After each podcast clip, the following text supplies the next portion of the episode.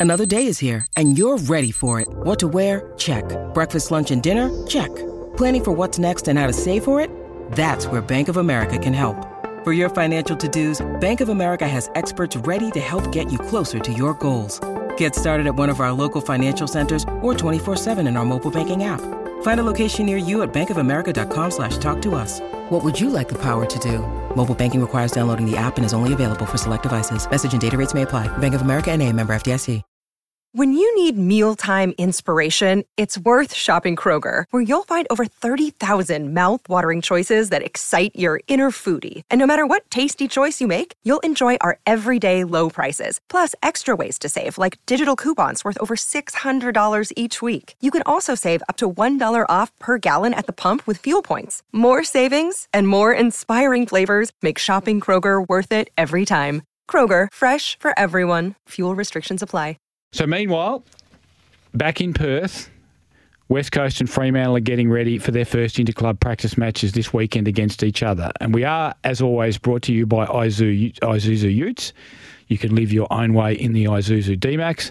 So here are four thoughts to four-wheel drive you to work this morning about the game on Saturday between the Eagles and the Dockers and what might be significant to watch for. Thought one, will Jeremy McGovern play for West Coast? So the four-time All-Australian defender was said to be sore after a couple of quarters last weekend. He didn't play much after half time, and on Monday, the club said there was nothing too serious and he was a chance to be all right to face the Dockers. So, if he doesn't play this week, we may start to think he was a little more than just sore. And McGovern is a bit like Elliot Yeo at West Coast. He has had a pattern of injury interruptions for the past four seasons. It's not going to be a great sign if a couple of quarters of intra-club match simulation has hurt him again.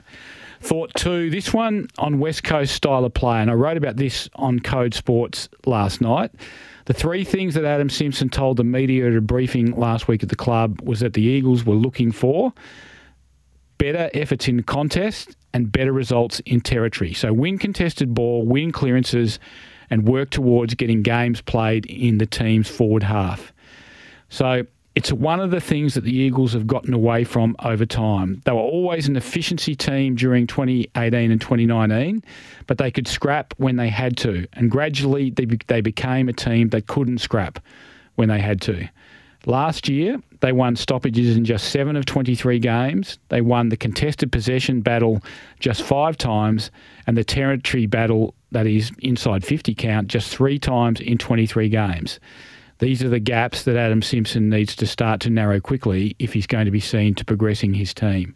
Thought three, Fremantle haven't exactly covered themselves with glory around stoppages either. So it'll be interesting to see if some beefed up bigger bodies in their stoppage crew get them a better outcome at clearances as well. Last year, when they slipped to a 2 5 start at the beginning of the season, they took some frightful hammerings at stoppages. Now, the bigger body of Hayden Young in the back half of the season helped, and the addition of Nathan Fyfe back into the mix should help them more and give their selectors a lot to think about. Two highly paid ruckmen and several bigger bodies at ground level with their younger mids a year older and bigger. They need to show there will be better outcomes for them this season, and that starts this weekend. And thought four, back to the ruck stocks, and given that the Dockers have invested heavily in those ruck stocks, this is the first 2024 hit out in which we see Sean Darcy and Luke Jackson against opposition from another club. I'd like to see the Dockers make a pre season statement against Matt Flynn and Bailey Williams. Flynn has been impressive this season.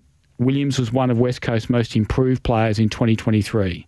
But when you are committed to ruck contracts like the Dockers are, and you're up against, let's face it, at this stage, a journeyman like Flynn and a very raw talent like Williams, your rucks need to win and win big. It's time for Jackson and Darcy to provide Dockers fans with the first sign of vindication for their big deals. What do you reckon? What do you want to see from your two teams this week weekend? You can send us the te- your thoughts on the text line on 0487 736 736 or you can give us a call on the Bauer and O'Dea open line on 13 12 55. Bauer and O'Dea because the little things are everything. After the break, we're going to touch base with Brendan Julian. He's in New Zealand. It is the first of three T20s between Australia and the Kiwis today. They're playing at the Cake Tin in Wellington.